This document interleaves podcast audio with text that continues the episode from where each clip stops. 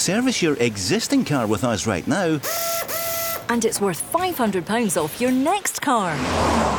Yes, at Macklin Motors Toyota, we'll give you a £500 voucher off any of our brand new Toyotas when you book in for a service with our expert Toyota trained technicians. We even have complimentary courtesy cars available, so book your service now and get £500 off any new Toyota. Visit macklinmotors.co.uk or see us at Kennishead Road, Darnley. Macklin Motors, the new name for Toyota sales and servicing in Glasgow.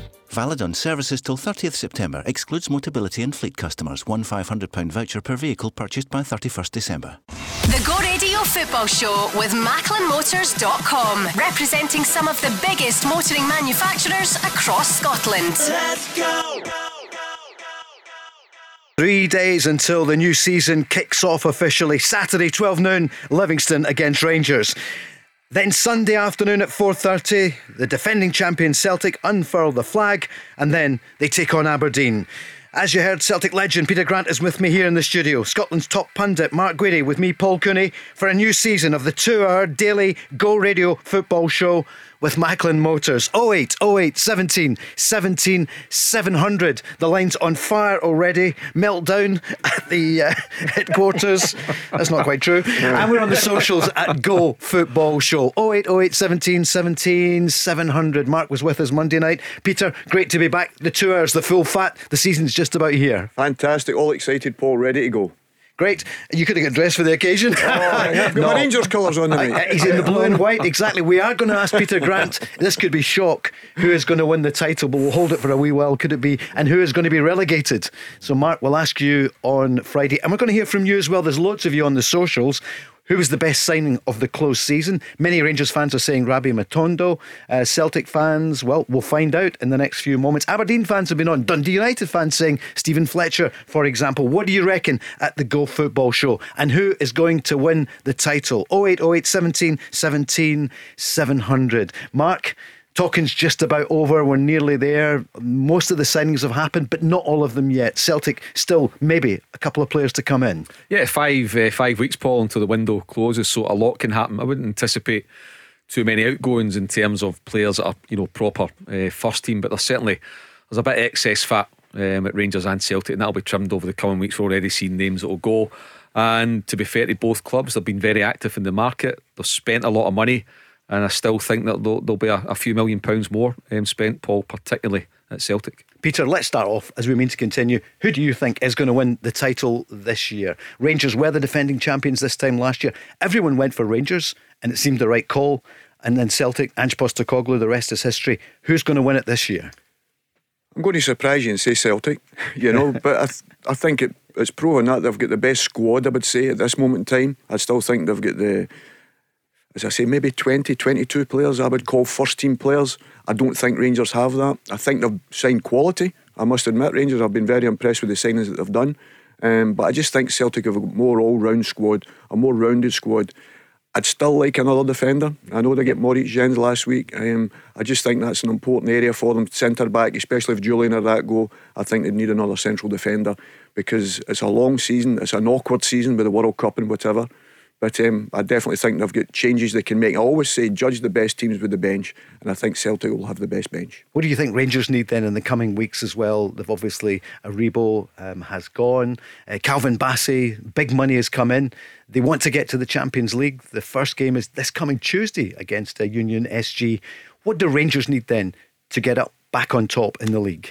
I think they need another striker because they're talking about Roofe going. If that that happens, I don't think Rangers will allow that to happen unless they've got someone coming in. I think Čolak, as I say, I've been impressed with the clips I've seen of him.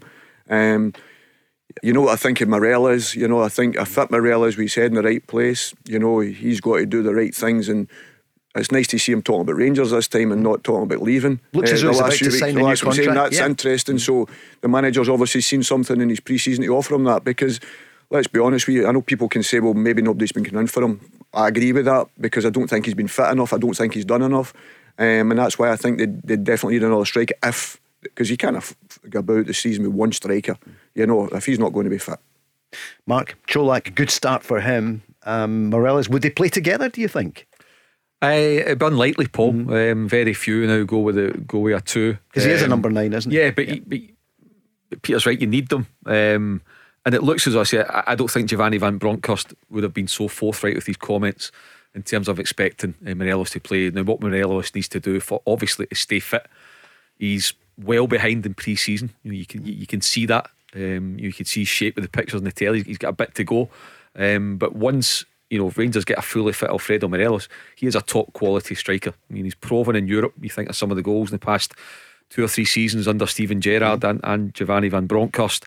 Um, he knows his way around the SPFL and to give themselves the best possible chance of getting the title back from Celtic, they need a fit Morelos. They need him focused, and that's why they want that new contract. And as I said, he thoroughly enjoys it under Giovanni Van Bronckhorst. Between him and Roy Makaay, they speak Spanish, they've conversed, they've put an arm around him. Mm. They got the best out of him when he needed it because I think he was starting to lose his way again under Steven Gerrard. It Was always became a bit yeah. disillusioned. But he's refit. He just needs to get fit again. And then you've got Čolak, then you've got other options. And you know, Kemar Roofe's name keeps popping up with potential loan deals. And when that happens, Paul, I tend to think that there's something in that. Yeah.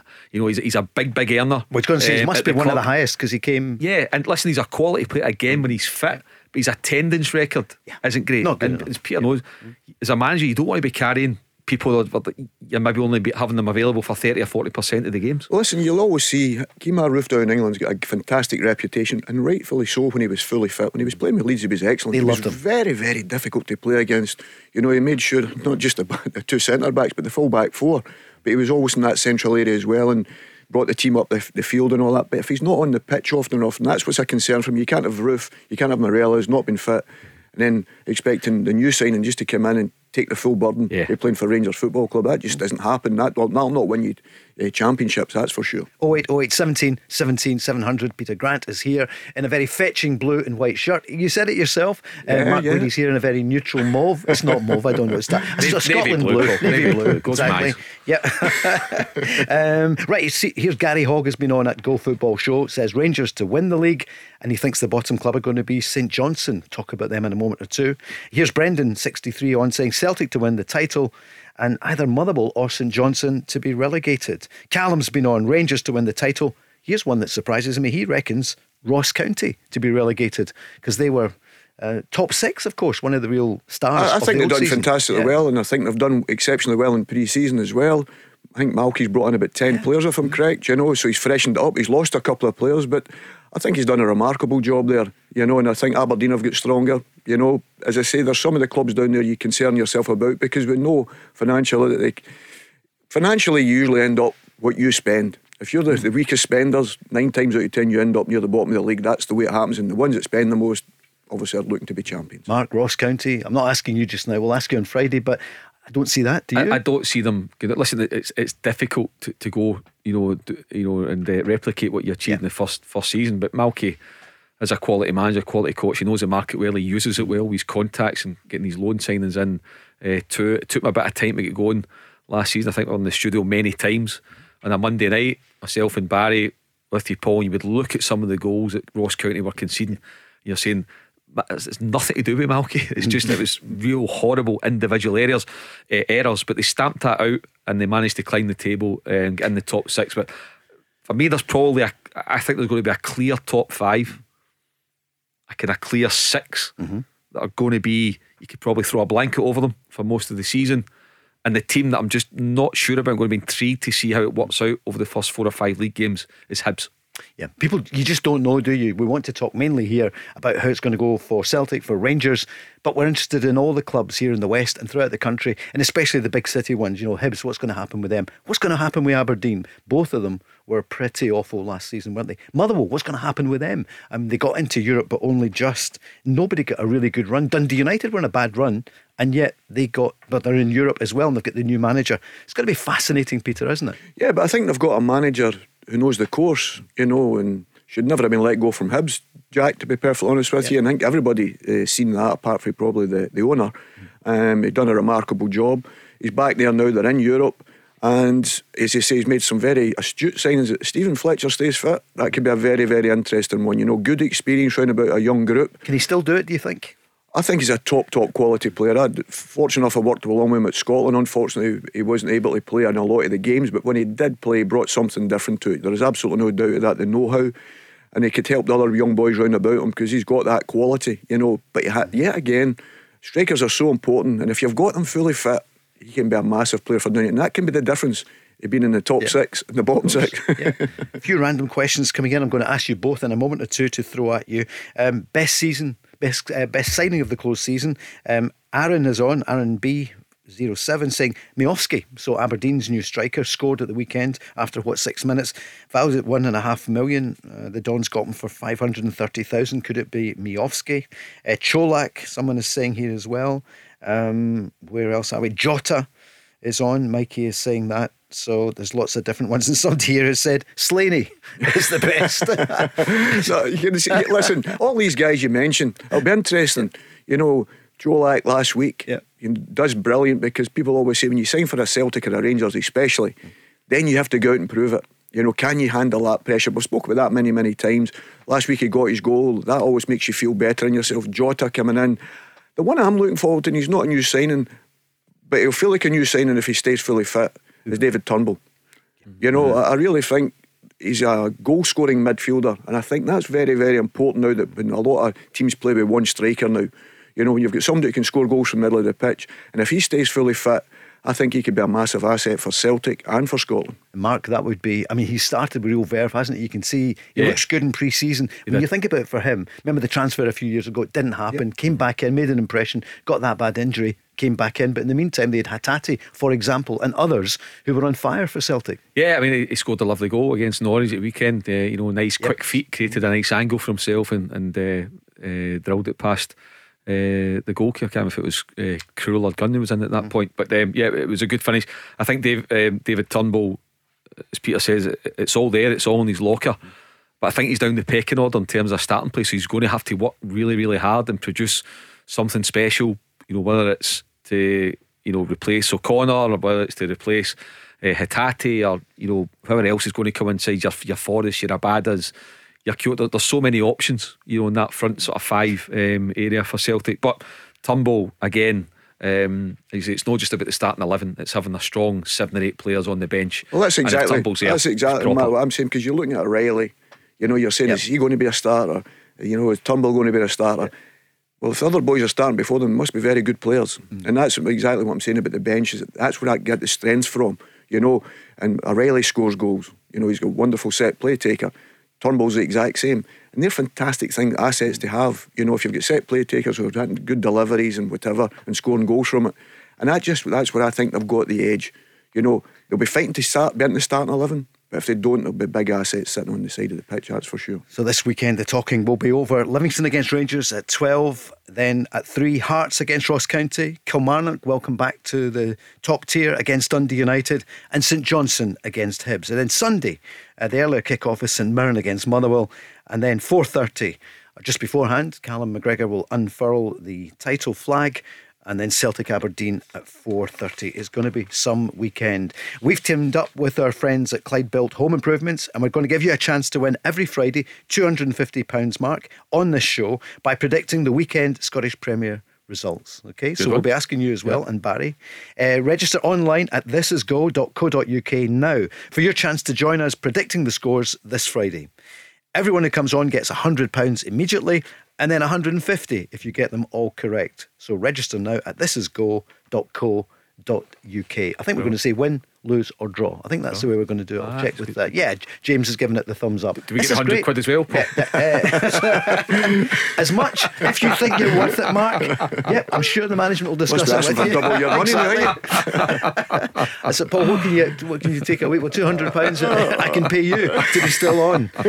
Go Radio Football Show with Macklin Motors. Two questions we want to ask. Peter, somebody has been on. I'll tell you who in a moment or two, asking what was it like playing under the late great Tommy Burns. And I was thinking, of course, you played alongside him. And what was it like then when you became well, he became your manager? Well, when I went into Celtic, I think I've spoke about it before. But I went into Celtic about 15 years of age full time when you left school, and Tommy and Danny were my heroes, and I used to follow them about like a wee lapdog. You know, because I used to go to the gym and whatever, or what you'd call a gym, it was a frozen stand with a coat on, and they'd be doing sit ups and press ups and sitting against the wall. There was no uh, material stuff round about it. So I used to follow them about and the way they went about their business, I wanted to follow that. I knew Tommy was a big, big Celtic supporter, and so he's a hero of mine, obviously. And then we played together for a long time, and then obviously Tommy left, and I thought he shouldn't have left at the time as a player. I said to you before, yeah. we started playing left back in a couple of games, and he could have played there standing on his head. Yeah, but you he went to I mean? Kilmarnock, but, but, even yeah. at that time at Celtic, he could have Celtic first team player, absolutely no doubt. Uh, so why did that happen? I think the manager's just made his mind up. They wanted to start changing things a little bit, but Tommy went away and got the job. Obviously, in the second division, we come out and done exceptional there. But the strange thing was, Lorraine and Rosemary spoke every single day. To this to this day, they still do and all that sort of stuff. So that was for hours and hours. You could never get through on the phone.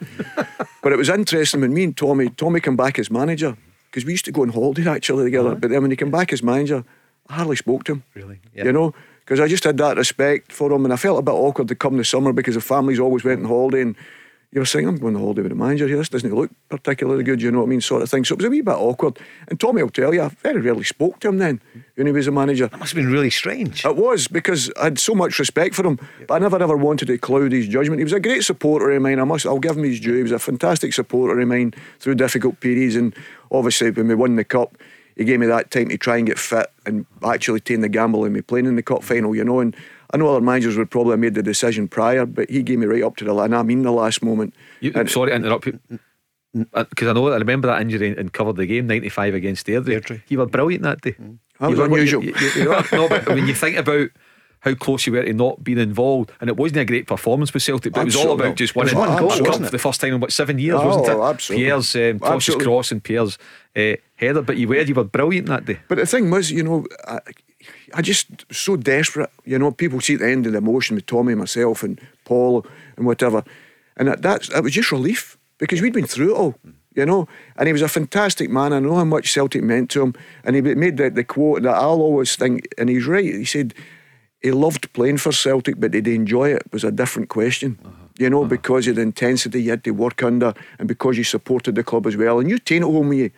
Other guys maybe go home and have a beer or whatever, but we just could never do anything like that. We just sacrificed it didn't play particularly well and you'd even won, you still never went out. It was that meant that much to you. Probably too much. Too much. You know, yeah, probably you, too you much. Think you cared too much. Yeah, all yeah, of you. Yeah, yeah, it did because we'd be sat at night with each other talking, we'd be sitting with our Celtic suits on to midnight after no playing particularly well, even winning. But that's how intense it was, really? Paul. Even when we won, when we didn't think we played particularly well, we'd be sitting there round the table just asking, right, what could we do better to make it better, you know? And, and listen, the season, we lost one game when we were outstanding. I remember the Celtic supporters clapping us at the end of the game. And I said to the players, listen, this is the first and probably the last time this will ever happen when you've not won anything you know, you're getting Get make once. this never ever happen again. But I could understand why we lost one game that season. But it was an exciting team to watch. Yeah. I'm going to give you some big, 96. Yeah, I'm going to give you some big breaking news in a moment or two. But Peter, do you think that was a blessing or a curse that you all cared so much? And what would you say to players now? Do you say, I want a bit of, you know, they come and go. There's lots of great players who come from wherever. But do they have enough investment in the club emotionally? I think it's completely days? different now. We yeah. were brought up, you've got to understand, both my grandparents ran Celtic supporters buses you know. Um, so I was brought up, and that was it. I knew what everybody's pain was. You know, at that particular time, it was painful for us as players. So I know how painful it was for the supporters at that particular time. But people ask me, would I change anything? And the answer is no. no. I, I, the suffering I went through wasn't great. I'd have loved to be in a very successful Celtic side, but it wasn't to be. But I had my moment there, and as I say, if I'd done it once, brilliant. And I was lucky enough to date with the guys, Paul McStay, Tommy mm. Burns, people like that, Danny McGrain, heroes of mine. And I was fortunate enough to pull on the jersey with them. So there's nothing I would complain about. I'd have loved everything to be perfect and win more trophies for sure, you know, but I'd have never changed it for what, what I got with the guys and as friends more than even teammates. Peter Grant up after the break, along with Mark Guidi, Paul Cooney, and breaking news next. The Go Radio Football Show with MacklinMotors.com, representing some of the biggest motoring manufacturers across Scotland. Let's go! Go Radio Football Show with Macklin Motors, Paul Cooney, Mark Guidi, Peter Grant. And breaking news is that Aston Villa have just announced, have confirmed that the head coach, Steven Gerrard, has named John McGinn as the new captain of the West Midlands, the Birmingham club. So John McGinn, Scotland star, is the new captain of Aston Villa. That breaking news. Mark Guidi, your reaction? Yeah, fantastic for John McGinn and, and well deserved. You know, he's been there uh, what four or five years mm. now. You know, Steve Bruce had him, then yeah. then Dean Smith and, and Steven Gerrard uh, to go in, and uh, you know I know from very early on. Steven Gerrard to John in and um, told him exactly what he wanted um, from him. Wanted to to get more out of John. Thought he was capable of more. He's been a great uh, guide um, to as well. Obviously, as has Gary McAllister, and uh, thoroughly deserved. He's probably the most popular after Jack Grealish's departure, the most popular player at the club in terms of the Aston Villa fans, and it puts any speculation uh, to bed about him too. So great to see a Scotsman um, captaining a, a, top English Premier League side. And Peter has been on that journey with them when they were down in the Championship, along with Jack Grealish, and they helped to bring them up.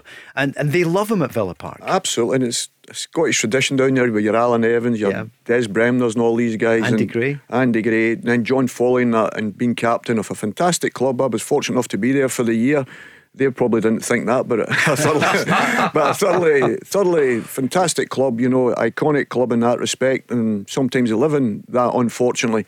But John's went in there. It's a, a special place to play, a great stadium. But I said he's earned that these performances because they've been consistent throughout the time he's been there.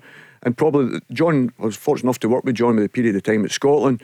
He trains every day the same way as he plays. What does it mean for Tyrone Mings? Mind you, as a Scottish radio stations, that's not our concern, but no. uh, yeah.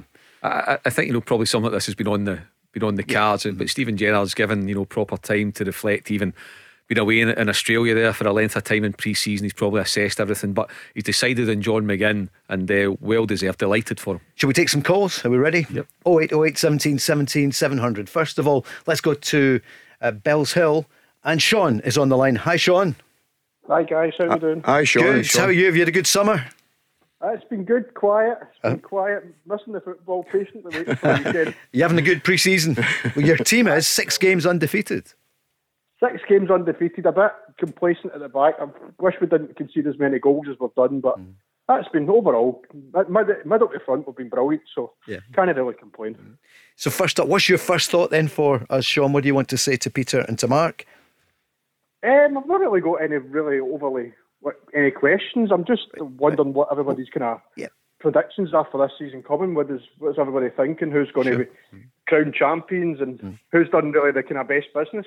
Yeah. Well, what do you think? For example, let's say who have you liked? What about Bernabei? It's too early to say, probably, but that's going to be yeah. some tussle with him and Greg Taylor because uh, Greg Taylor's not done a, a lot wrong, has he? Exactly the same as Ralston. He's come on to a yep. game leaps and bounds. I think he's the, the, back end of the season. I thought he was brilliant. Peter, Greg Taylor, I'll yep. be more than happy with the two of them. Um, kind of swap them and change and I'll be more than happy whoever plays. So. Uh, I've been impressed with him, but I always scratch my head. But when I look at Doig was allowed to go to Italy, mm-hmm. I thought he'd have been an ideal Celtic player. I really do. I've seen him as a youngster out on loan and I, have followed him closely. And I think he's got better and better. There are things he's got to work in his game. I think Greg's done tremendously well. Um, but I think it'd have been great for me to see another Scotsman in there, especially with the money that was paid in Italy. I don't think it was massive. It's sort of money that Celtic could have afforded for that position. And I think Josh has uh, proven, proven in the league. And I think he's only going to get better. I think he, he had improved under the manager. Um, but Bernabei coming out for Argentina, you're always concerned for guys coming in and how they settle. But as I say, I was fortunate enough to work with some Argentinian boys and they were magnificent, you know, magnificent trainers, work really, really hard at their game. They've got that competitive edge that the Glaswegians and Celtic supporters love. They've all got that. And as I say, hopefully it's a fantastic success. Sean and Mark, I want to ask you both. You talked about the defence there right at the start. That worried you losing uh, goals. What about Christopher Jullien? Is there mm. any hope for him playing? I mean, he yeah. played for a time, I know, against Norwich, but he is he's a class player. I, I, I've got a feeling Jullien's going to stay. Paul, I've got a feeling he's going to stay. Um, because I think probably you know the manager having a good look at him. Um, if you remember him, you know before he got his injury, he was an asset to Celtic. You know, got a couple of good goals as well. Very dangerous at set pieces, comfortable in the ball. The way I'd say he's more comfortable in the ball and more and better at distribution than what Starfelt is. And the manager insists on a passing game. Um, so I think Carter Vickers and Jullien. Uh, I think I can see them being given an opportunity to form a partnership. Whether it works or not, we'll wait and see. Um, because it was interesting that Stephen Welsh has now emerged as, as, a target. So perhaps it was Jullien that was going before. So maybe now it's not. Albeit, you know, Jullien will be on a more significant wage than what Stephen Welsh is.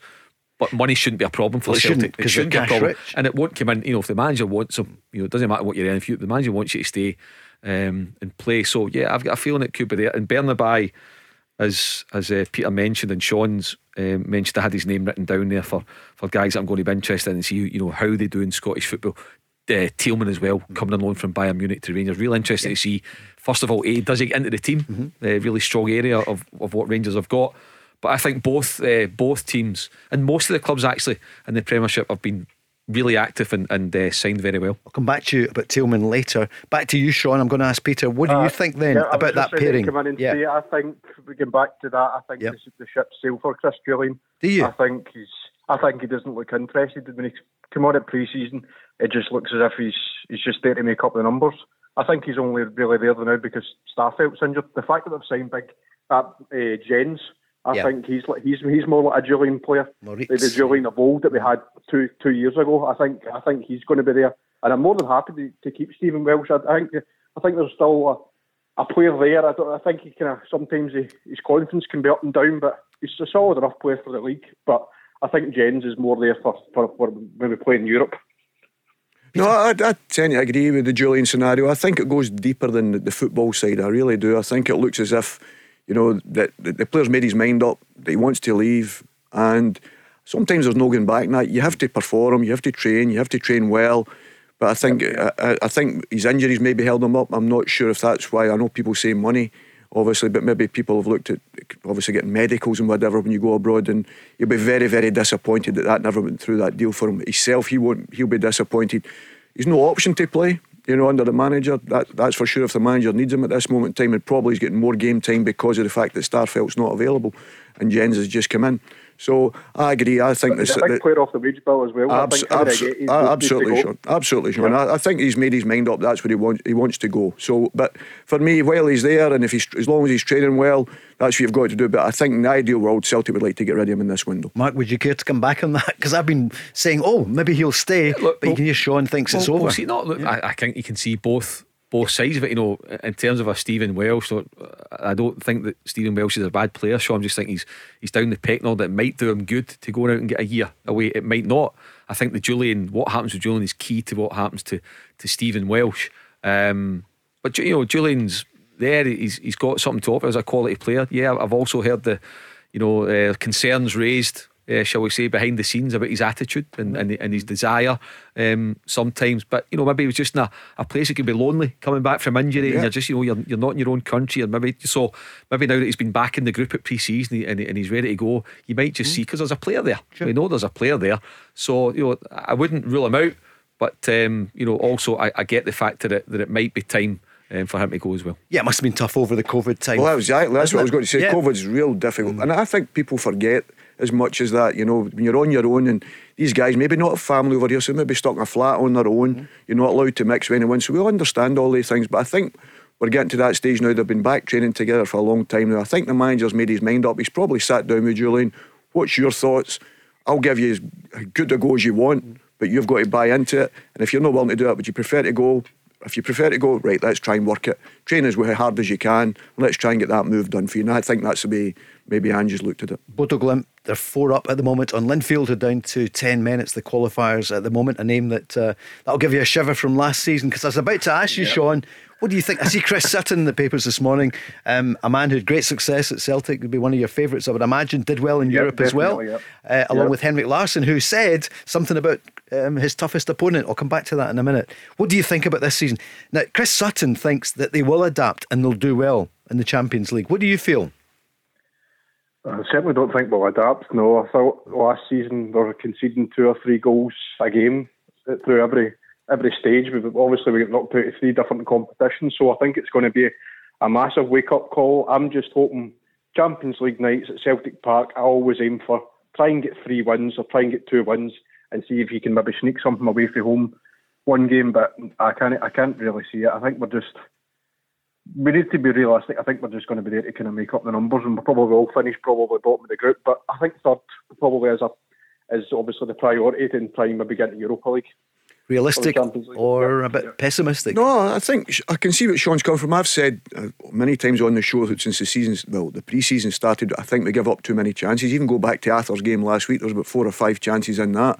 You know, so I'm, I'm a, a little bit concerned about Bodo Glimt. That was one of the reasons for me because home and away we didn't learn you know. And I know Celtic were always one of these teams. I mean, I played in the game that five four.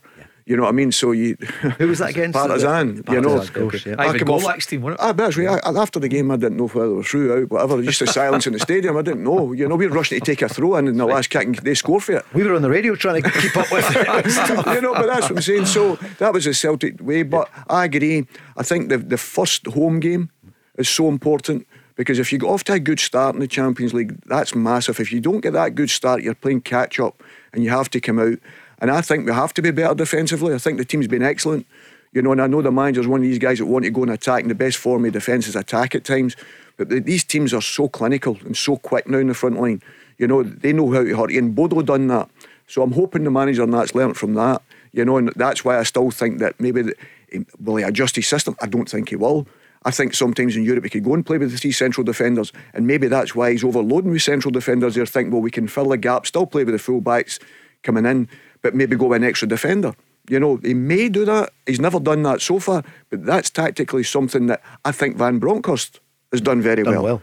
You know, especially in Europe not actually playing the full game that way, but being able to slip someone back in and drop them back in depending with the players on the pitch. what the score is. Absolutely. Yeah, yeah, so, what you need to and. I, and I think Celtic maybe need to do that because it's proven it's not been good enough. Mm-hmm. And over the years, whatever team you have, because we've always went. I used to play in a team that played with two wingers out in the touchline in Europe. You know, we had two number nines. So huh? I know how difficult it was. We hardly won a game away from home and hardly get beat at home. At home. It was a fortress, wasn't it? At home? It was, yeah. it was funny. Let's check with Scotland's top pundit. James, can we get him on the lighter marks here? Mark, what do you think? Can they? Are they? It doesn't matter whether they adapt well, or what. Can I, they do? Can they come third, for example? I, you know, I mean, uh, two parts to it for me. First of all, if you think back to when Celtic started, you know, progressing after Christmas under Martin O'Neill, we'll go back over twenty years. And then Gordon Strachan kicked it on as well and get into the last 16. It was about what they, they managed to do at Parkhead. You know, beating Man United at Parkhead, you know, beating you at different things. So then, and you try and nick a point away from home, that gives you a, a fighting chance. Remember under Martin O'Neill, Celtic get nine points, didn't they get through? Some teams have got through in the last 16 with seven points. Was that the Juve year? Yeah, it was when yeah, they beat Juve 4 4 3. Chris Sutton's yeah. magnificent goal that night. Yeah. Lubo Moravcik was on fire. Um, so you, you, you think of that. So, first and foremost, Celtic need to get back to making Parkhead a fortress. How they do that, I don't know. But if you're going to, I think, I wouldn't agree with Sean in terms of the campaigns a, a write off. Depending on the draw, then I think finishing second would be a major hmm. bonus, but certainly finishing third and staying in Europe has hmm. got to be achievable. That's got to be the aim, the minimum aim. And to do that, you need to do well at home. The second part is, I think Ange Postecoglou kind of feels that the way that he plays is the way they play every week. It's the way they hmm. train every day, regardless of the opposition, home or away, domestic or in Europe. And I think he thinks if you make drastic changes, why? Because you're maybe only getting two sessions to work on it. Mm. So why not just try and be as good as you can be in the system that they play and work on every day? That said, it was always a bugbear of mine under Brendan Rodgers, who was, was the same and got a couple of batterings, PSG and Barcelona. I remember. And. I don't know what Peter thinks about it now, but just sometimes with Brendan, and it'll be the same with Postecoglou's team. See, every now and again, there is no harm in Rose Ed in it, and just getting your shape back and just taking yeah. a breath. And sometimes I think under Brendan Rodgers, Celtic's team, there wasn't enough desire at defending. I thought I was just a wee bit lax, a wee bit, you know, I wanted to see more aggression yeah. in their defending and just sometimes leather the ball. Just leather it rather than taking a mm. gamble. But I know that they're, they're instructed not to do that, and I get it. But it really annoys me when you see teams, whether it's Celtic or any other team, conceding goals by messing about at the yeah. back. Get it in Rose Ed, Peter. Well, that's why I'm saying you did people, that a few times. I, I was trying to find my own teammate. but the, the biggest thing for me is people, when you mention a three at the back, people think that's defensive. But if you play, Celtic are playing with two at the back at this moment in time. The goalkeeper straight up to be the third player at this moment in time. And you've got to be very, very good to do that. It's okay, Manchester City at this moment in time, no disrespect, they're on a different level. And they've been caught out with it. They've not won the Champions League. So it's all right saying they've spent the most money, but they've not won the Champions League because they lose goals to teams who like Mbappe playing against you, whatever, great pace. And you'll find that in the Champions League, most of the teams have got that nowadays. So they can hurt you.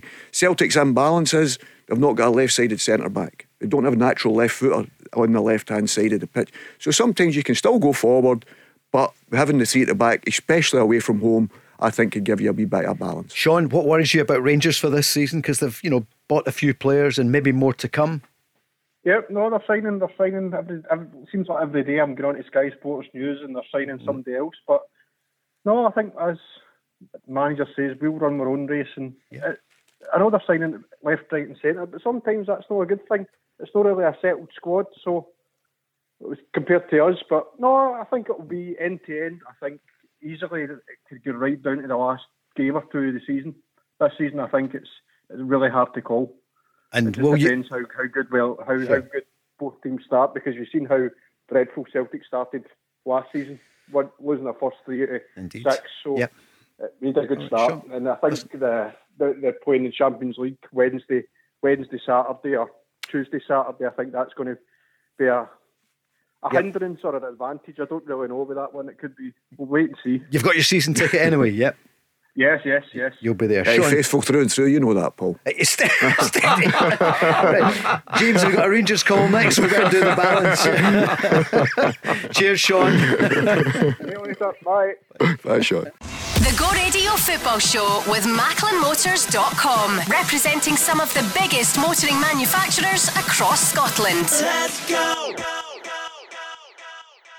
Peter Grant Mark Guidi, Paul Cooney, we are ready for the new season. I thought I better thought, are you ready for the new season, Peter? Absolutely, can't wait, Paul. certainly are. He's in his uh, blue and white shirt tonight. I won't mention that again. And loads of calls coming in, loads of people on the socials as well. Who do they think is going to win uh, the title? Who is going to go down this season? That's not one you ever like to countenance, Peter, is it? Who is going to be relegated? Because everyone goes in with such hope. You know, um, the other night I went to Fir Park, 7,000 people there for the game against Sligo Rovers. The pitch looking brilliant. It's the new hybrid pitch.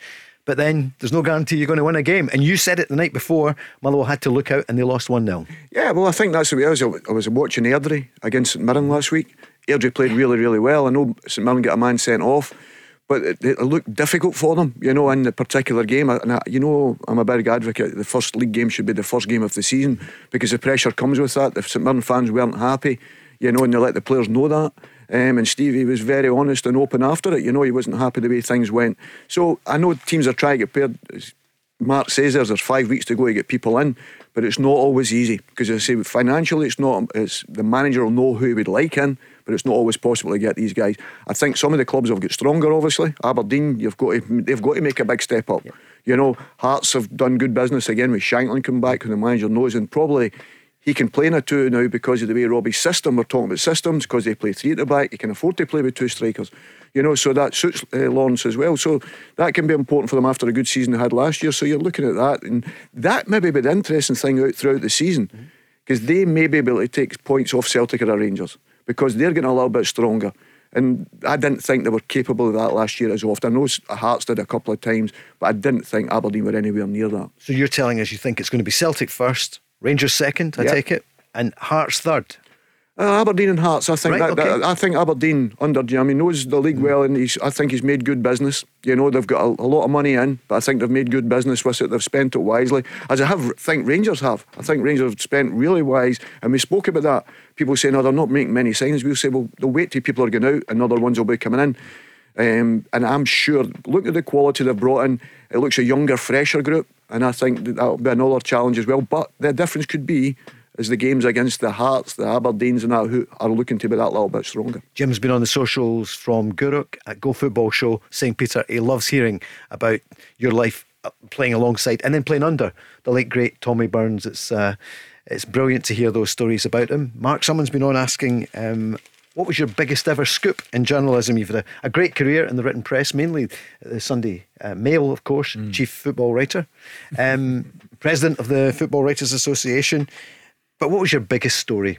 Hey, it would, it would probably be um, uh, uncovered the uh, the Doogie Dougie Doogie was story. Dougie McDonald, the referee. Right, uh, yeah. It was a cover up, and uh, you know him and the the officials. Um, covered up to lie about a penalty incident against Celtic with Neil Lennon, and subsequently I got the story and the interview from Steven Craven, the linesman, about it, who then uh, had resigned, and Dougie McDonald um, resigned as a referee uh, a few days later, and subsequently the roll on from that, Paul, uh, was a, uncovered another story about referees, and uh, that resulted in uh, the the strike um, as well when they went out in strike yep.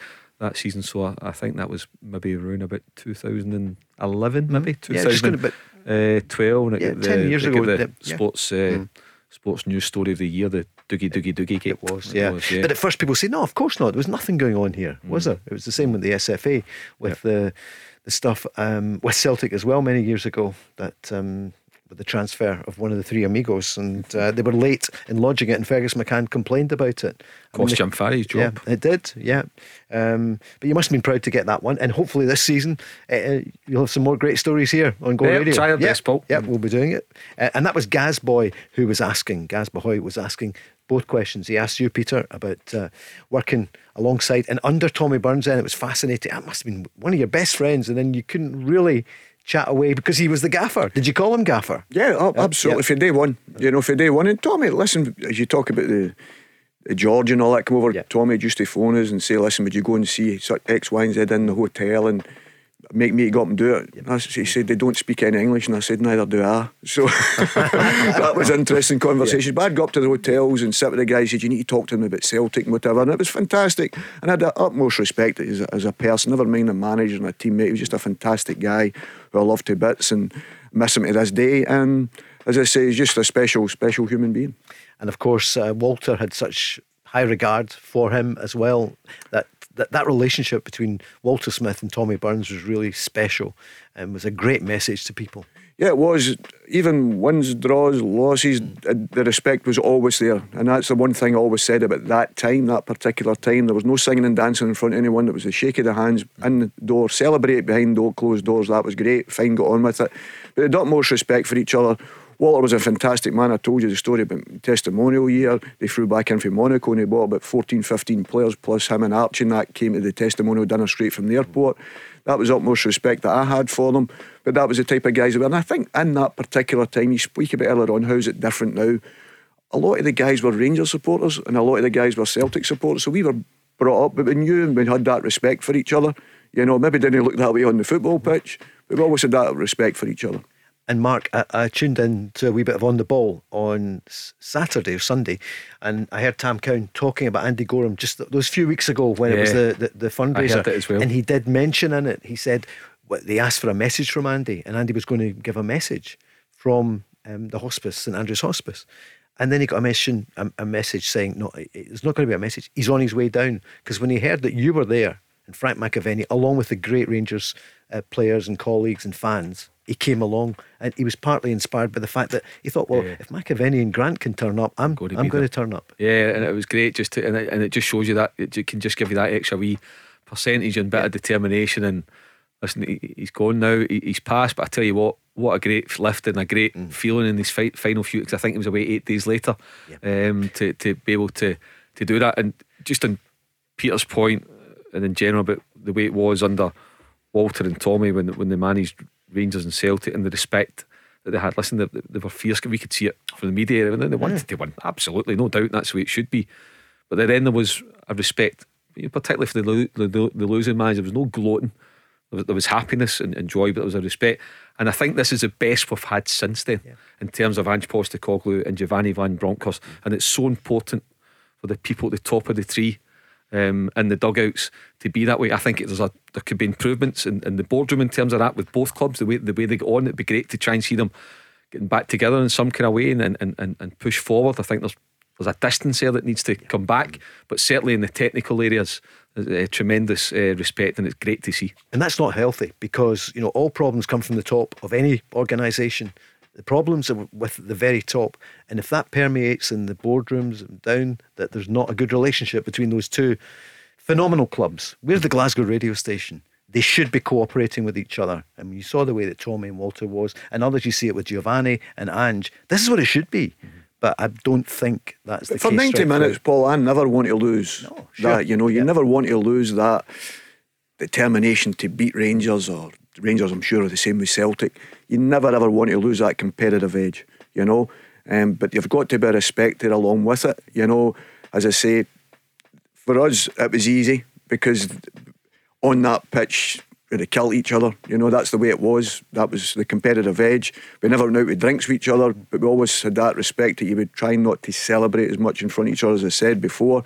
But I think that came for like say Tommy and Walter. But you get back even prior to that, Big Billy and Jock Wallace, you know, fantastic respect for each other. Fierce, fierce competitors, you know, Davy, you know, was the same with Graham. You know, really, really competitive, but they had unbelievable respect for each other. You know, and I think that's important.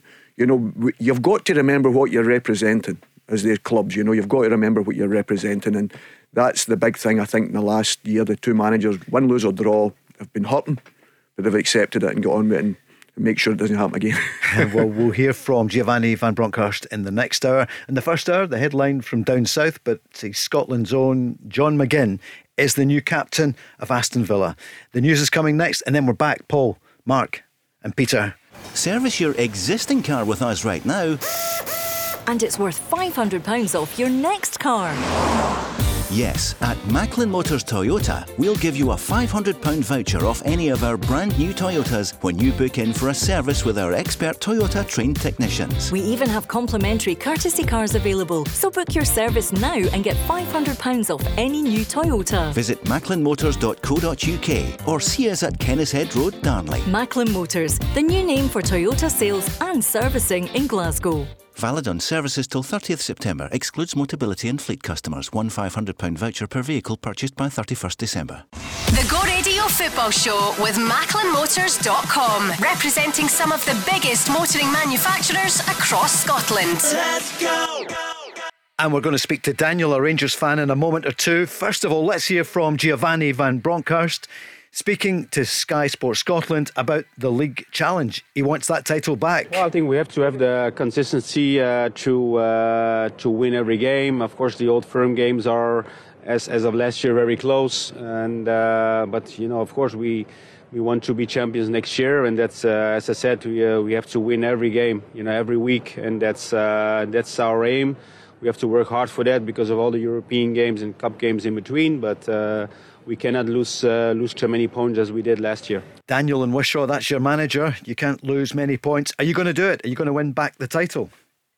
I hope so. Um, obviously, um, last season was quite obviously. I think we put more uh, into the European campaign last season um, than what we did the league campaign. To be perfectly honest, um, unfortunately, let's just say it was it was brilliant to get to a, a, a final again. Um, yep. Great to hear you on, Daniel. I want to welcome you to the programme. I, I think Daniel's right. I'd like to ask Daniel what he thinks of the manager because that's the guy that's impressed me most. Yeah. I think I think the manager's been excellent. I think he's been astute in his signings. You know, my only concern for Rangers, maybe Daniel will tell me differently, is the striking position for them because I think the balance of their team looks better now with Davis and that coming in. Um, and you think the natural left footer, the fullback, I can't say his name, the fullback has come in from uh, Turkey. Yilmaz. Yeah. Yilmaz. Oh, Yilmaz. You know, yeah, you know, so you're looking at Yilmaz. them and you think there's a fantastic balance there. And I, but as I say, I've been really, I think the manager's been really astute on the, the football pitch. He's got the best out of uh, John Lund, Lund, Lundstram. Lundstram. Yeah, Lundstram. He's got the best out of him. You know, he's been magnificent for them. You know, and I think he'll be excited about the new season coming in.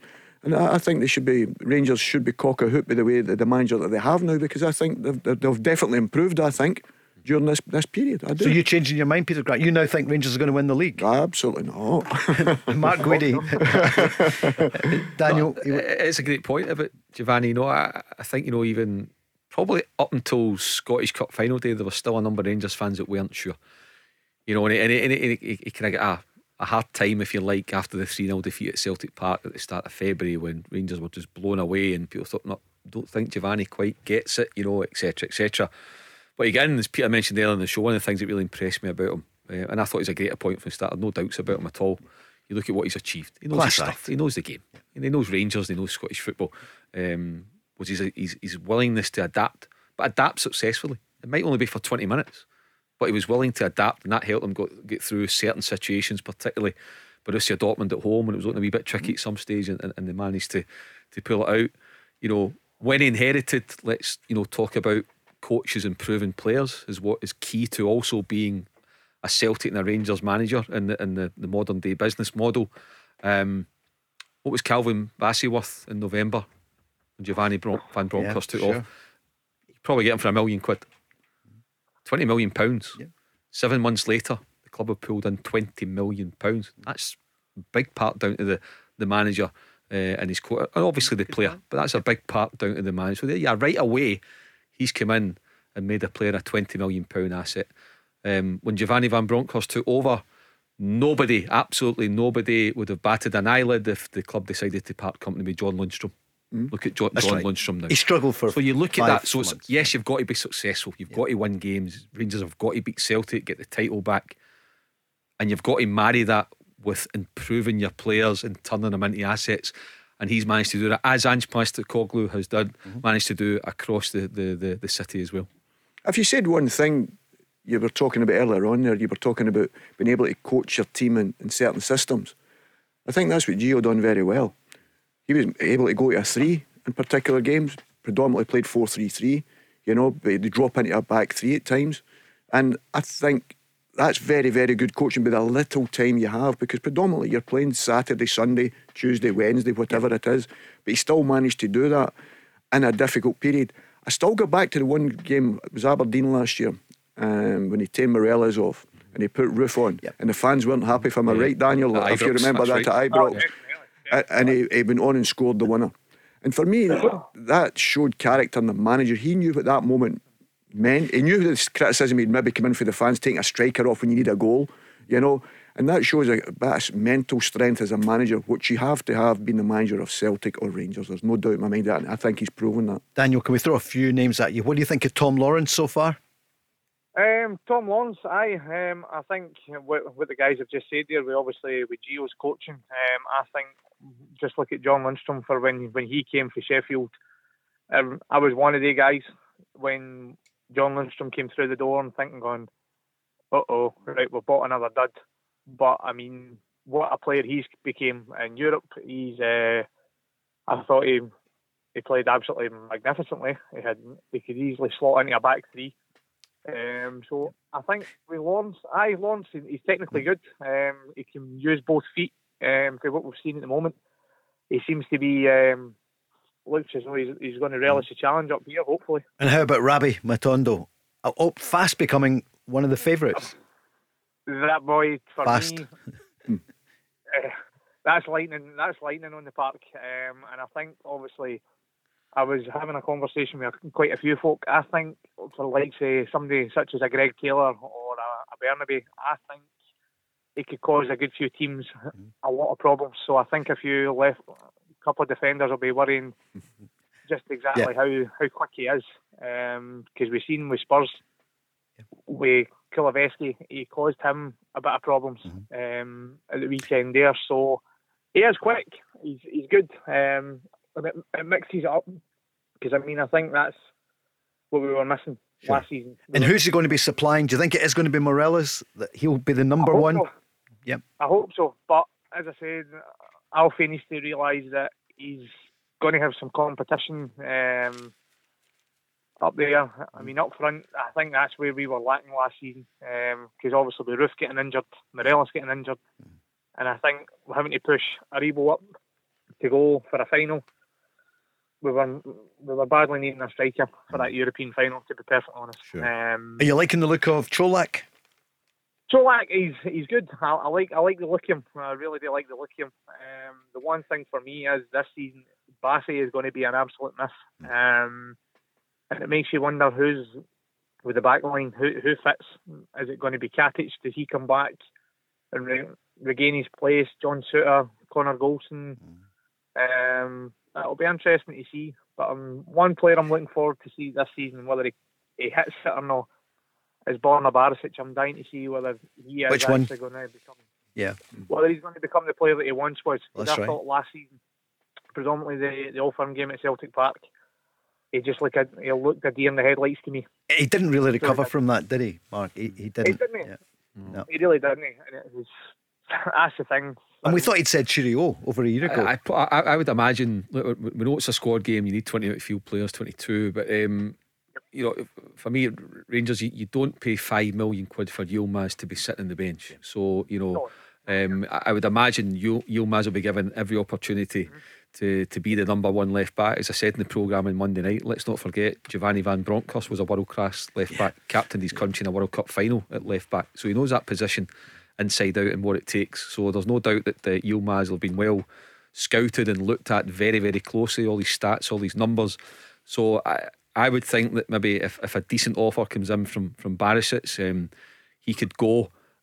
off the top of my head, I don't know what Rangers have got coming through uh, uh, in the left back area in terms of who would play as, as, as understudy uh, to Yil, to Yilma. I'm not sure if you know uh, Daniel for somebody cut or what they could do. Um, mm-hmm. You know, uh, can Davis move across if need be? I'm not quite sure. Um, but um, I, I, I, you think the manager will change the system? Go with the three. Go with the three and see go you, with Souttar, Goldson, go with Souttar, Goldson, and Davis. Davis. Every chance, Peter. I, you I know, mean, and you, you get Lundstram can come back in there as well. There's, there's so many options. So they've got three centre backs. Can and Davis go to left back? No, probably not. I wouldn't see him as a left back, so, but I would say if you came push came to shove, you, you know what they do in Italy. They like to play the centre backs at the back line if they want to defend in a period in the game. I just think that balance there, he's got a natural left footer, which he had with Bassey, which he'd done a lot with Bassey. And hard to that, find, isn't it? Absolutely. So he's got that natural balance there. He's got Souttar, he's got Goldson who can play the central one, or John can play the central one.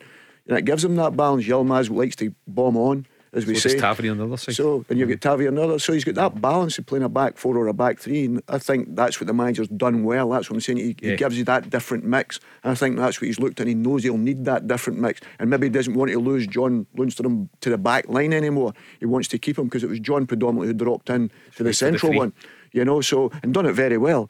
They're equally know? they're equally as comfortable, but they look yeah. equally as comfortable in both systems. Absolutely, absolutely, and I think that's maybe something to maybe look at.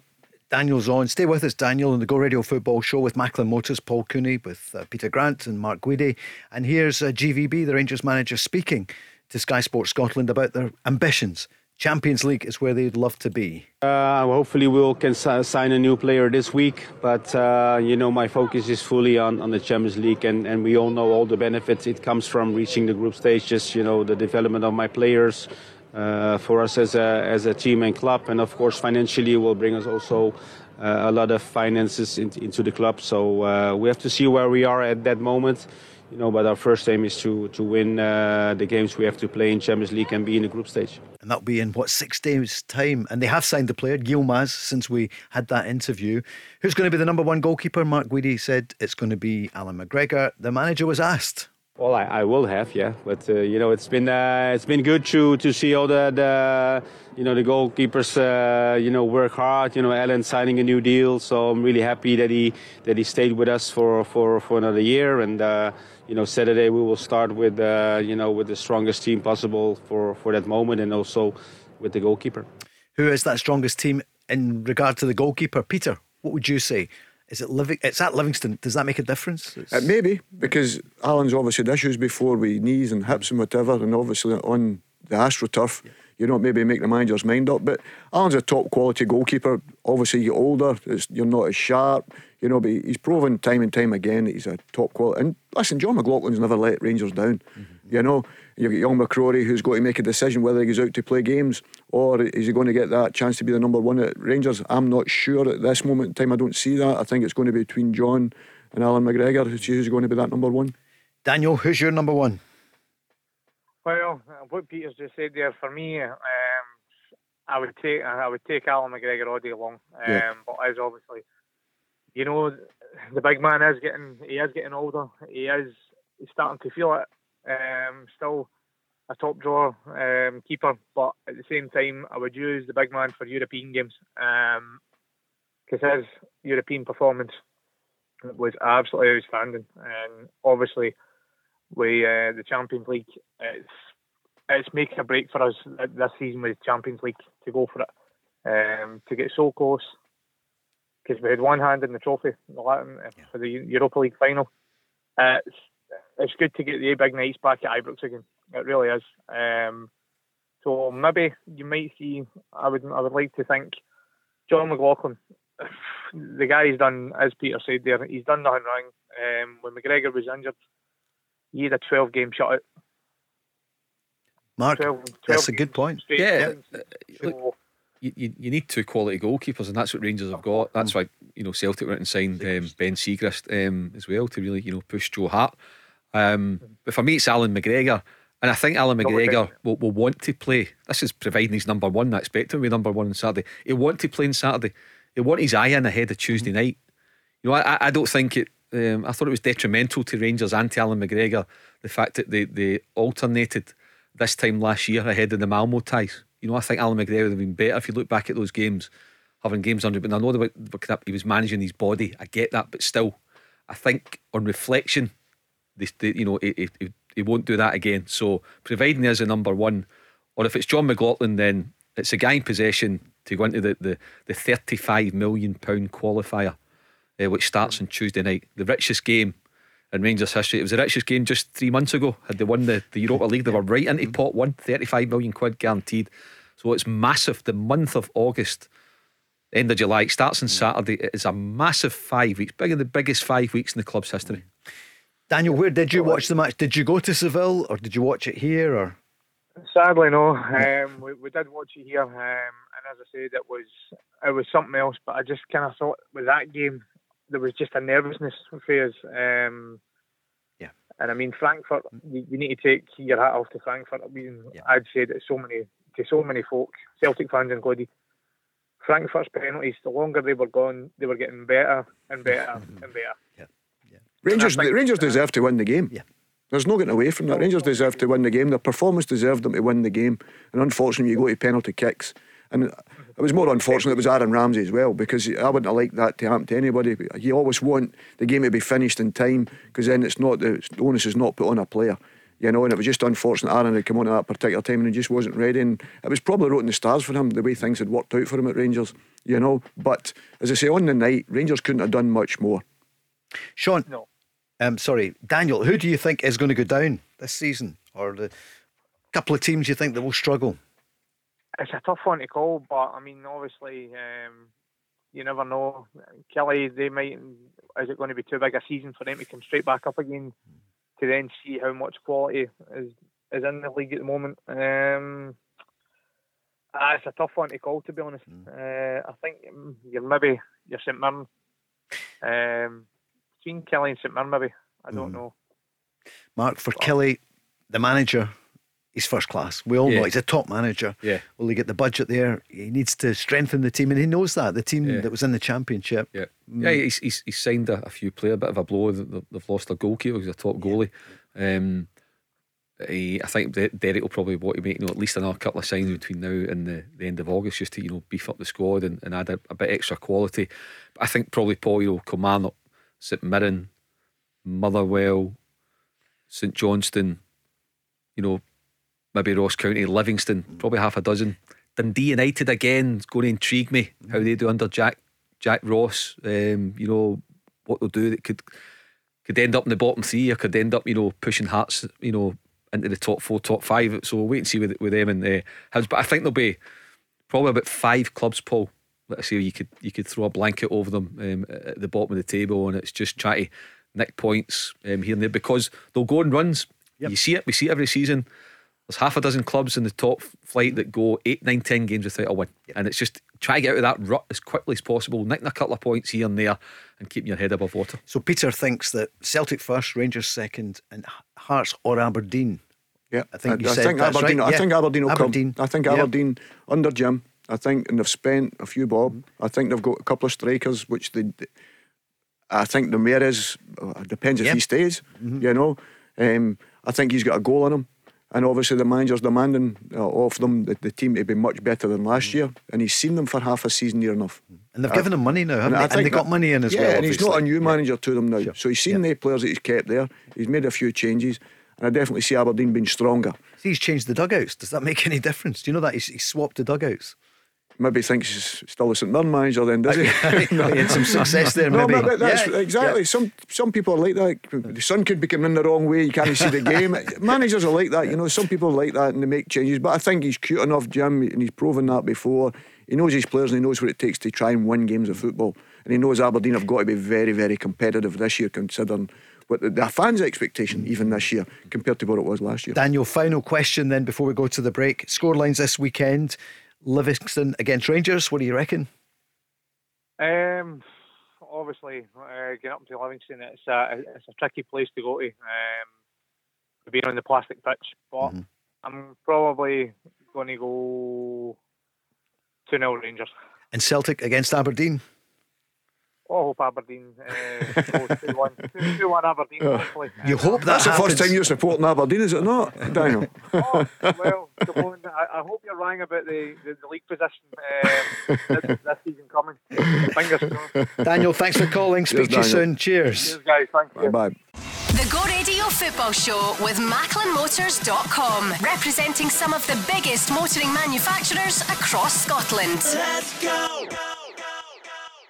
Thanks, Chris, for the traffic and travel. Back again in 15 minutes. Rob will be here tomorrow night on the programme. Remember, we're back to the full fat, the full two hours from five. We're first on with the football, first out the traps tonight with Peter Grant and Mark Guidi. And tomorrow night, Rob will be here with Kenny Miller and John Hartson.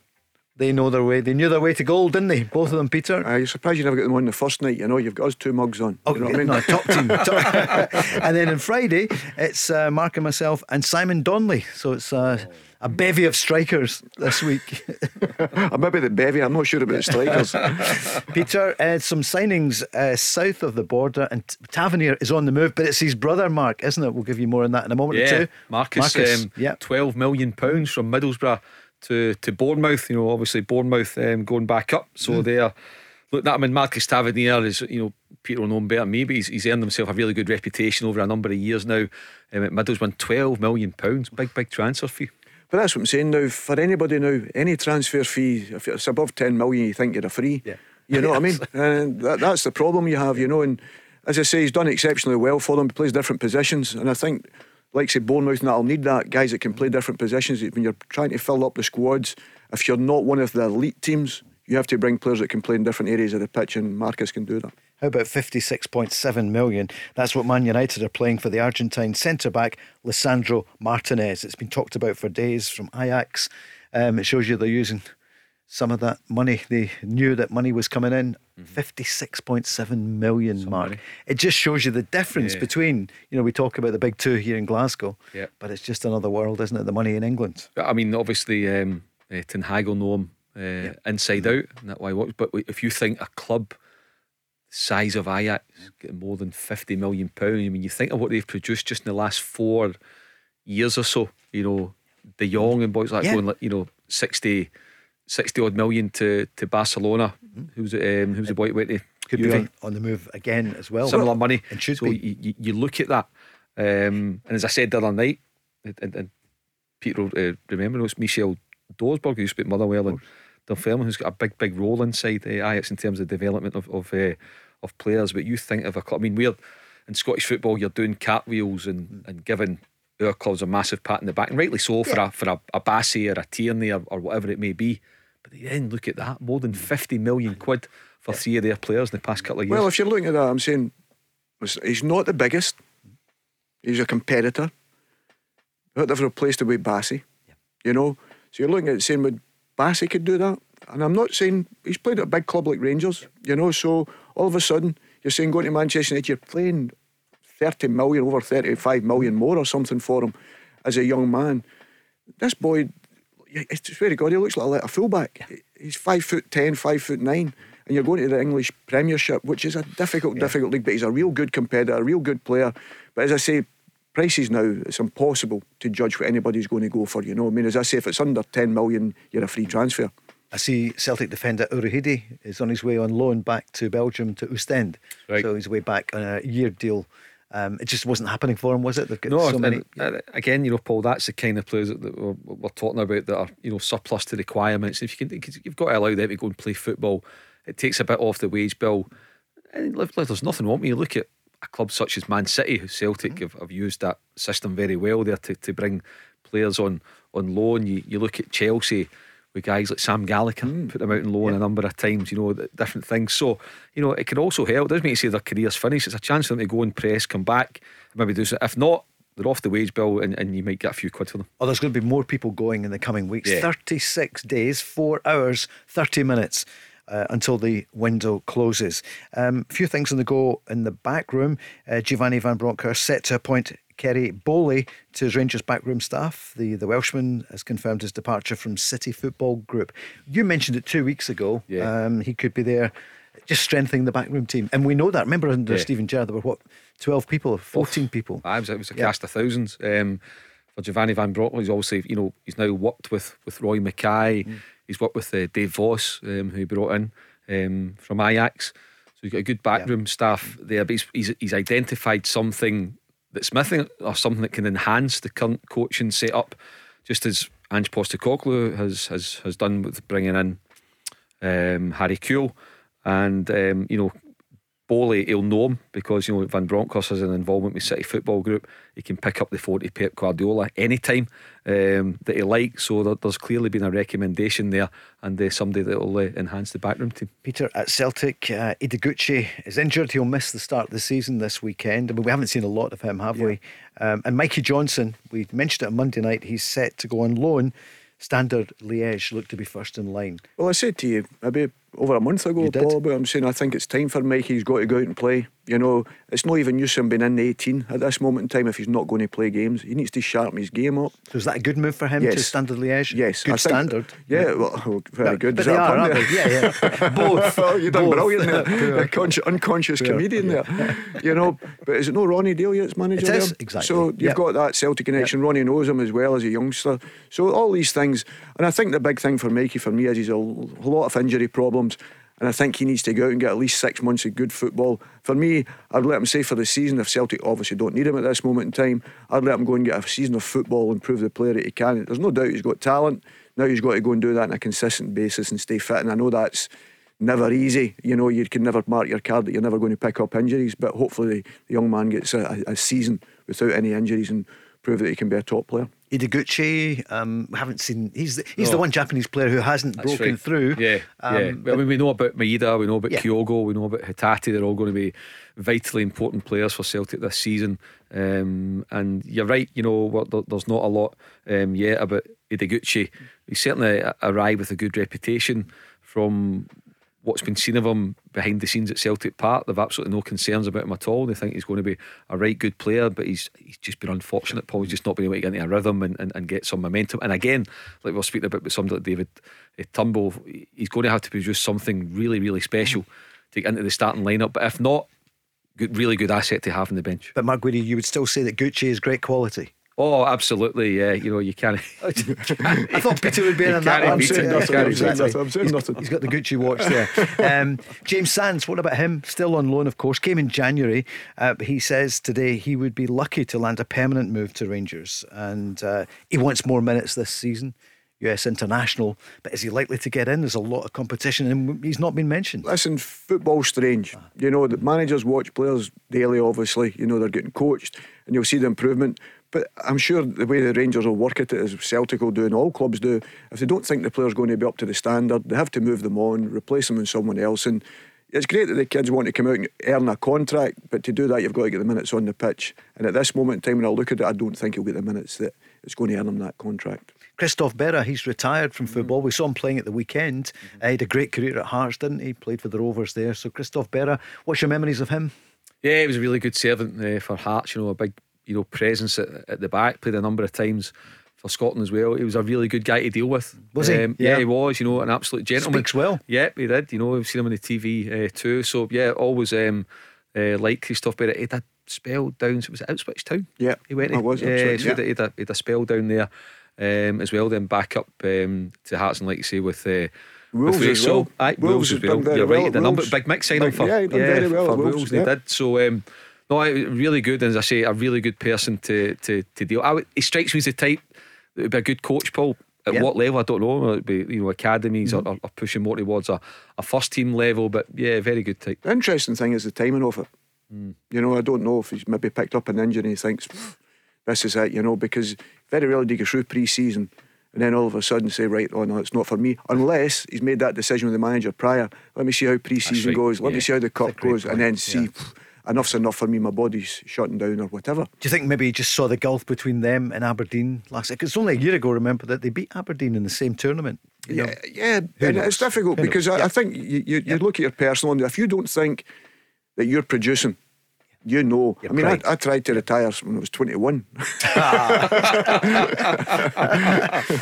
Mark, journalistically, what do you make of this Neil Doncaster today urging fans to behave properly as they head into the new football season? Now, obviously, we hope that people do behave well. Um, don't know if you saw that today and what you think of it. The SPFL. Listen, you know, he's, he's a chief executive Yeah. of the SPFL. He's the you know the, the, the voice of the of the organisation. He's a head honcho, and you, you want to see him being visible, Paul. Whether you agree with what he says, or you don't agree, you know that kind of statement. I think is common sense. It's just a reminder, you know, before the, the, the season kicks off. You know, we have had our, our problems um, with with supporters up and down the country. You know, it wasn't as bad last season, but you think of the when there was the missile incidents, you know, week after week for, for a for a spell at a number of clubs.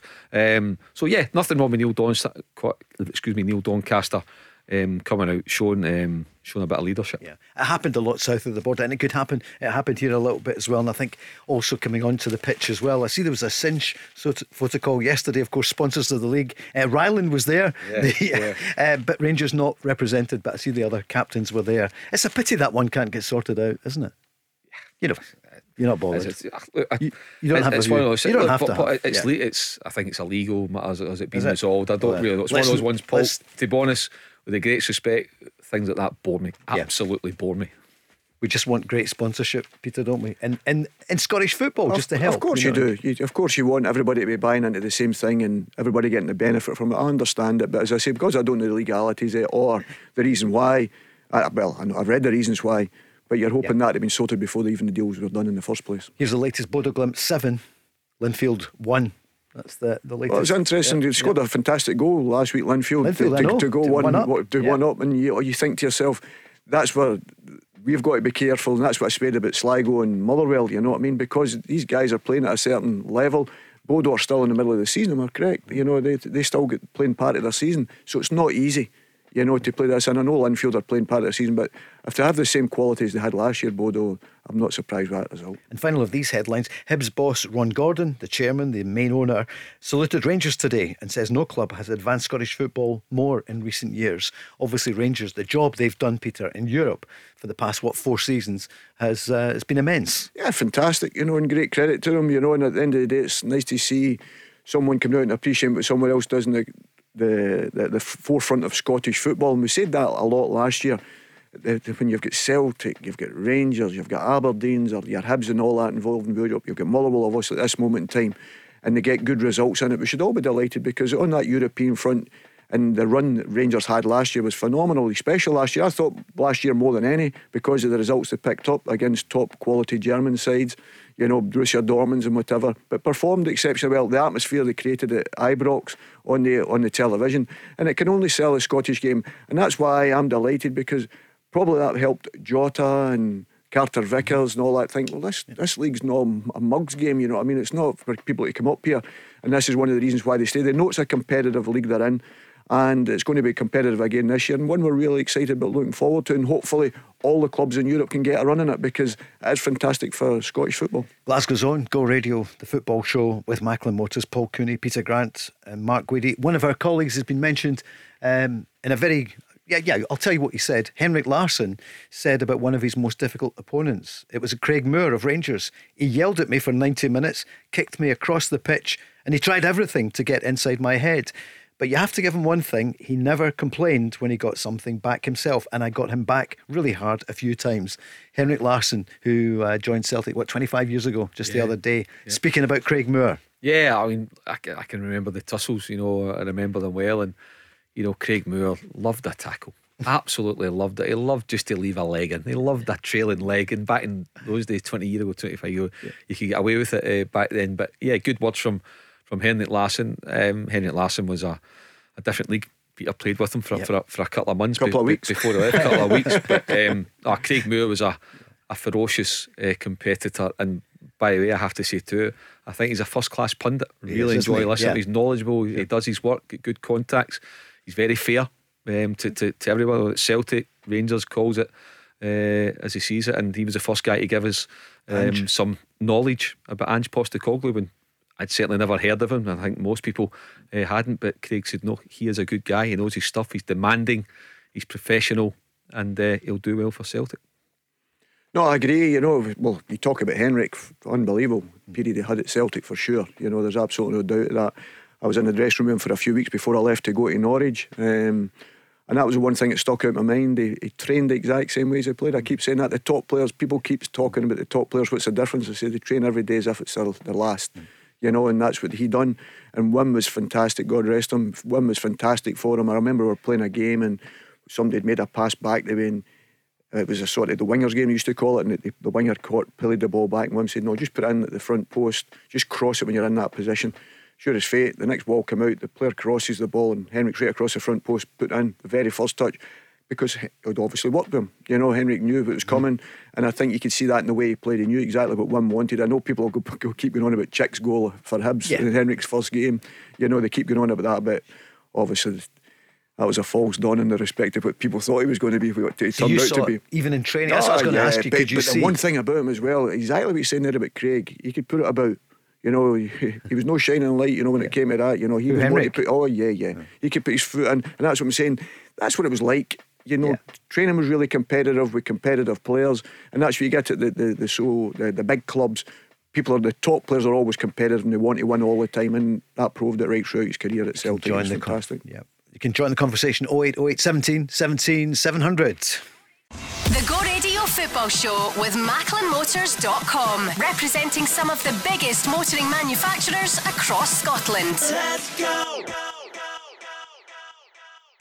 Great to be back with the two hour special, 5 till 7, with Peter Grant and Mark Guidi. It's been a good summer for you, Mark? Yeah, been really good, Paul. Thoroughly enjoyed it. Looking forward to, to Saturday, yeah. getting getting underway again and here on Friday night and then the the game on Saturday. But yeah, it's been a good summer. Uh, it's always good, and it's been decent weather as well. I think we've enjoyed a, a good bit of weather, which has been good for Can't Glasgow and the West. For, exactly for Scotland, it's, it's been scorching. Yeah, and more to come. Peter, a special night for you just last weekend, uh, last week, you were watching your boys playing together. I think for the first time, uh, yeah. professionally. Yeah, yep. first time at, at, any level. You know, never even as kids, which is very unusual because mm. only two and a half year between them. You know, so it was very unusual. But no, it was good to see. You They're know, Clyde so, now. Yeah, yep. Clyde now. Yeah, Peter after Queens Park last season, they got promotion, which was brilliant. And then obviously he's made a decision to go part time, and obviously he's looking to get work. He, he's obviously studying and wants to get a job and thinks he'll be longer retired from football and they will be playing it. So he could feels he, could he be good in the radio? Oh, uh, he can speak. no. He can speak. No, yeah. that's one thing. They look at the game completely different. you know, it's amazing when you're sitting with them. They talk about tactics. They can watch nil-nil games and think it was brilliant because tactically they think it was good. Yeah. I think it's just you don't realise the influence you're having when, you, when they're growing up. Yeah. When you're sitting with them watching the game, you think, oh, and you talk about tactics, but it just shows you how important it is. You watch what you're saying with your roundabout kids. so you're hearing yourself back. absolutely, yeah. absolutely. Fantastic, isn't it? The the two boys playing. Aye, brilliant. You, know, you think yeah, the, under Danny Lennon, who's yeah. I mean, yeah. Also, I, I remember um, young uh, Peter playing, but I remember being down. Um, it was a Scotland kind of get together when when when kind of Matt Vota was in and, yes. and, and, Billy Stark and, and Mike Oliver and uh, they were down kind of um, Champneys Canera, Birmingham. Yep, Canera no, was a kind of get together for that kind of development uh, yep. squad. And I remember watching um, young Raymond had a lovely left peg. And I remember at that time there was a boy who's now at Dundee, a good career at Watford. Or, he was at Watford, uh, Jakubiak, he's been up yes. here loan uh, a couple of times. But I remember. Big, big thing with uh, Scott McKenna was in Scott that group McKenna, as well. I remember, just I just remember Raymond just had a lovely left peg, very, very composed on the ball. His dad's a young pace. age. he's, always a better footballer than me, that's yeah. right. But I always say I, I was probably more competitive. Season is underway this week. Of course, we know the Premier Sports Cup. We've spoken about it already. Uh, some of the managers don't fancy it, mainly the ones who are out of it, the Premiership ones. I mean, it's true. Um, That's in motion to start. Yeah. Well, I, agree with the manager. I know you do. As I say, no, it's not did. because of that. And he, I know he disagreed with you. Yeah, no, yeah. and, I, and the, the, reason I'm saying it is because I think it gives the opportunity to coach in that period of time. Know. You know, because yeah. you've got two weeks and then you're into. If you want to give them a rest, what they deserve, because it's been a long, hard season. Mm. Now all of a sudden you're back in two and three, four weeks maximum. Yep. You know where we used to get six to eight weeks, and then you'd sure. then you'd a training program once you come back. Mm. Now all of a sudden you're two or three weeks and you're playing a game within ten days in some situations for some of them. So Peter Grant in the last hour and a half said that he thinks that Celtic are going to win the title, Rangers as runner up. Do you think Rangers will win maybe one of the cups? Um, I think Rangers have got the quality to push Celtic all the way and everything. You know, I think it'll be, as I say, the cup competition. You know, that that's a one-off. Anybody can win in a cup competition. I understand that. You know, the league is the, the one that the both will be going toe to toe with. As I say, the, the Celtic Rangers games look after each other. Yeah. It's the other games, and I think some of the other teams have got stronger. I think Aberdeen have got stronger. I think Hearts have made good signing, and Shankland, who scores goals. You know, is he going to be back for Scotland? Do you think? Well, he's got to keep scoring goals. You know, listen, they, they play a system. Hearts play a system that suits them. They play with two up front. You know, and I think when he plays that, it takes a little bit of pressure. Sometimes when you play with one up front, it's easy to mark. But when you play with two up front, you know, with his quality finishing, he's proven over the years that he's a finisher. Who is going to be the top scorer then in the Scottish Premiership this season? Asking both of you. So we, we, know the contenders, but who, who, you, would yeah. always expect it to be a Celtic or a, a, Rangers player because you know naturally sure. they, they, create the most chances. Um, game, last season game by game. Sorry, Charles Regan Cook was uh, up there as well, wasn't he? Ross County. He's uh, Giakoumakis, and who'd have yeah. thought Giakoumakis would have been exactly yeah. uh, right up there. Yeah. Um, so, so, yeah, you'd look at possibly Čolak Morelos if he gets mm-hmm. if he stays and, and, he, and he gets fit. He's staying, isn't he? Kyogo, I would think so. Yeah, I would think so. Mm-hmm. Kyogo has obviously got to be contention. Jackie Giakoumakis you then look down the line and you think, okay, could somebody like Steven Fletcher, you know, really emerge? Lon Shankland knows his way to go up here. So there'll be, so there'll be I'm one just or two from Have outside. you been drinking? Oh, oh, push, like, you, you, don't yeah, know. No, I know. You I don't know. know. Um, Charles Regan Cook. Yeah, exactly. Yeah, you know, who, would who'd have thought this time last year, Paul, if you'd asked us, if we'd have said the Ross County player, you'd have matched us at the building. Yeah. You know, so. But that's the go. difficulty, you know, especially with the way the clubs play now. The, manage, the manager usually changes his strikers or his front line. Celtic do it quite a bit, take the front three off, put the front three on. And so they're not getting the full 90 minutes. You know, the daisy maybe somebody scoring 30, 35 goals, 40 goals is maybe gone because they don't spend that amount of time on the football pitch. You know, and, and I think that's a big difference. And sorry as well, they've got so much more work to do Absolutely. themselves. You think before they had a partner, they could bounce yeah. off each other, they would, they would, take the graft off it now, they're like yeah. a striker, and that's why a lot of them come up because they put so much into 60, 70 minutes because they're up there on their own. Absolutely, and that's why I think that's yeah. why I'm saying about Celtic maybe have that change more than Rangers have at this moment in time. At this moment in time, depending on what Rangers do in the transfer market, if they go for another striker. Who's going to be the top scorer for you? This coming season? If you had to give a name, who would you say in Scotland? Well, I think Celtic are going to win the league, so I think Kyogo, because the manager seems to think that's his number one striker. And I really like Jack Giakoumakis. I said that to you last year. I really liked him even for the start. I thought his movement was great. Mm-hmm you know. But I think Kyogo could maybe get more minutes on the football pitch, and if he stays fit, his movement's terrific. And Celtic like to play the ball quickly forward, so and he, he loves that. And that's his type of striker he is. It's not going to be Kemar Roofe, is it? Because it looks as though he's going to be on his way out. We talked about him earlier briefly, but uh, you'd like to see him go to a decent club. I know Sheffield Wednesday have gone down the divisions, but it's still a big club, isn't it? And he deserves to be playing at a high level, if only he could stay fit. Yeah, I mean, again, you know, what happens to Kemar Roofe might depend on what happens with Alfredo Morelos. Mm-hmm you know, in terms of sort of uh, the one, uh, the one of them need to go. Perhaps they do in terms of wages, and fees. So probably Giovanni Van Bronckhorst's preference would be well if it's if it's Kemar Roofe and let's really focus on getting Morelos to stay and sign a new deal. Um, so Kemar Roofe is a quality player, a top quality player, but it's just unfortunate that his attendance record uh, isn't as good as he would like it to be or the manager would like it to be, and he's also a big big earner um, as well, Paul. But look, if he wants to stay, um, you want to see him do well, and he's got the ability to do well. He sure has.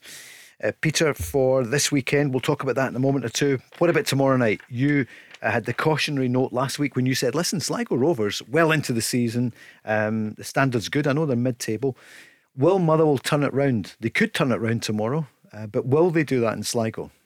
I think it'll be tough for them, Paul.